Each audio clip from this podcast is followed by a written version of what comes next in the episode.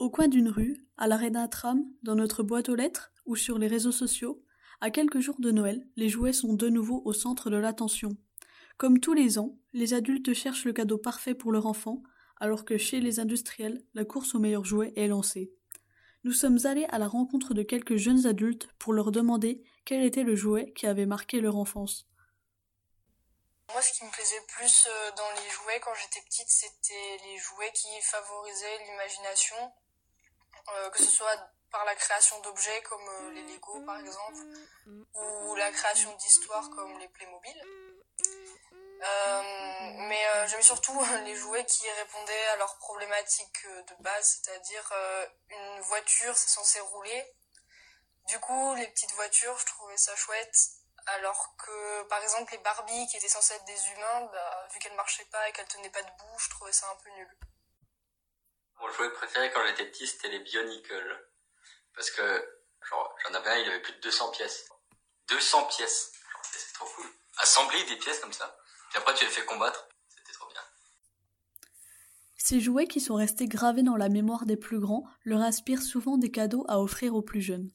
En moyenne, les enfants reçoivent 5 jouets durant les fêtes de Noël. Pour les choisir, les parents privilégient la liste écrite au Père Noël de leurs enfants, mais il arrive aussi souvent que les parents fassent des cadeaux surprises. Le choix de ce cadeau surprise est simple si on connaît bien l'enfant, mais qu'en est-il des enfants que nous ne connaissons pas ou peu? Meg et Capucine, 18 ans, vont nous donner leur avis.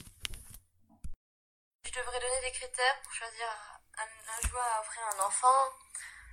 La plupart du temps, ça serait des peluches mais euh, enfin que ce serait ce que tout le monde achète, ce que tout le monde nous a toujours euh, donné.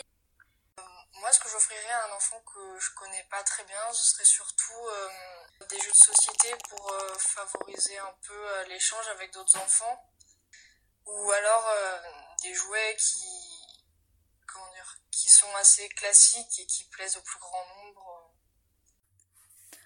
Mais depuis quelques années, les jouets sont au centre d'une polémique. Les associations féministes accusent les fabricants et les vendeurs de jouets d'avoir un comportement sexiste en genrant les jouets pour enfants.